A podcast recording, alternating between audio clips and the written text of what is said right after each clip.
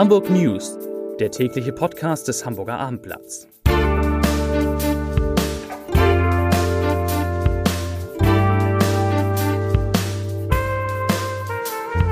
Moin, mein Name ist Lars Heider und heute geht es um zwei Menschen, die bei einer Messerstecherei in Hamburg ums Leben gekommen sind.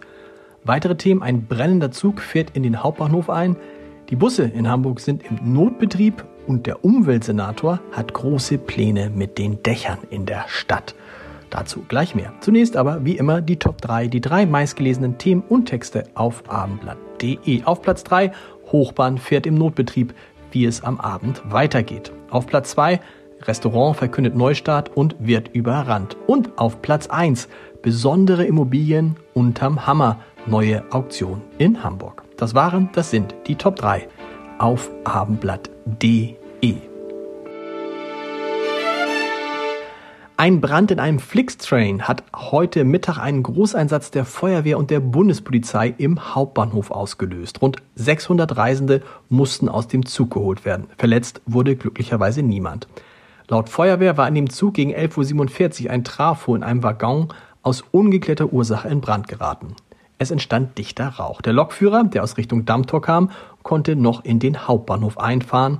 Dort wurde der Zug mit etwa 600 Reisenden dann komplett geräumt.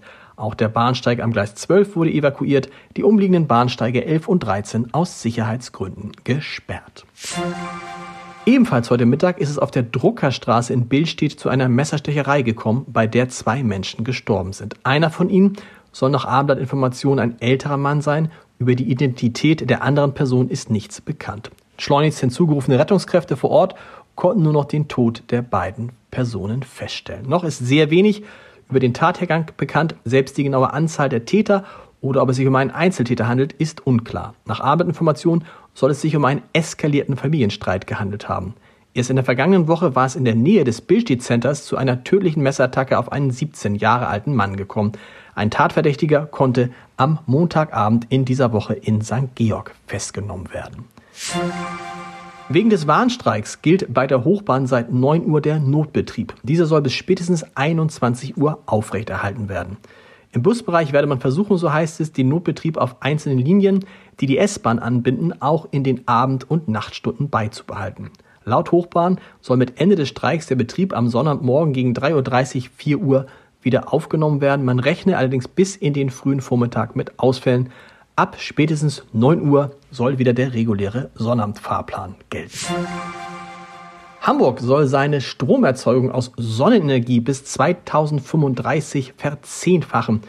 Mit diesem Ziel will Umweltsenator Jens Kerstern von den Grünen eine neue Solarkampagne starten, wie er dem Abendblatt sagte.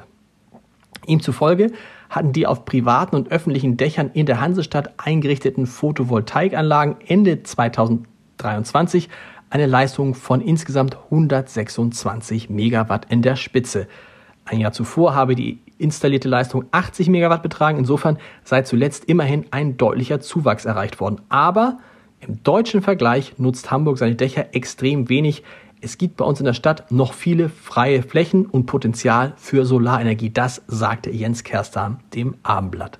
Laut einer, äh, laut einer vor kurzem veröffentlichten Studie des privaten Instituts der deutschen Wirtschaft ist Hamburg bei der Solarstromerzeugung das Schlusslicht unter den 71 größten Städten in Deutschland. Dazu passt, Daten der Bundesnetzagentur zufolge belegt Hamburg beim Ausbau der erneuerbaren Energie aus Biomasse, Photovoltaik und Windenergie an Land im Vergleich der 16 Bundesländer ebenfalls den letzten Platz. Das soll sich alles ändern. Kerstin will das Tempo erhöhen. Bis 2030 sollen alle Photovoltaikanlagen in der Hansestadt zusammen eine Leistung von 500 Megawatt haben.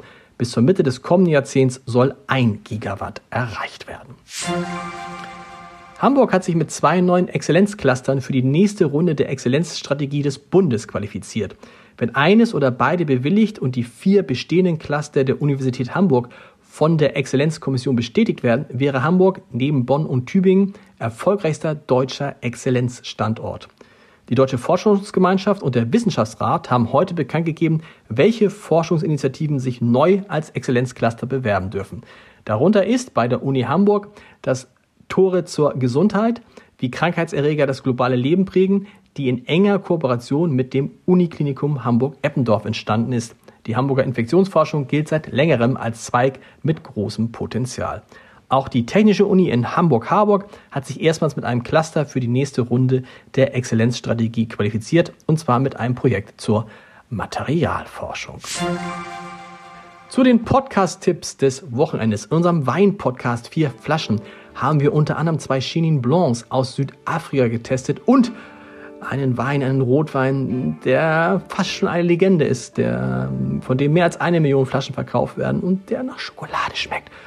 Äh, hören Sie mal rein und hören Sie dann auch, was Markus Schneider, der berühmte deutsche Winzer, damit zu tun hat. Und in Bäcker am Morgen ist morgen früh um 6 Uhr OMR-Macher Philipp Westermeier zu Gast und wird uns erzählen, was uns auf der OMR in diesem Jahr erwartet. Alle Podcasts des Hamburger Abendblatts, also auch die beiden, finden Sie unter www.abendblatt.de slash podcast und die Hamburg News, die gibt es wieder, naja klar, am Montag um 17 Uhr. Bis dahin, tschüss.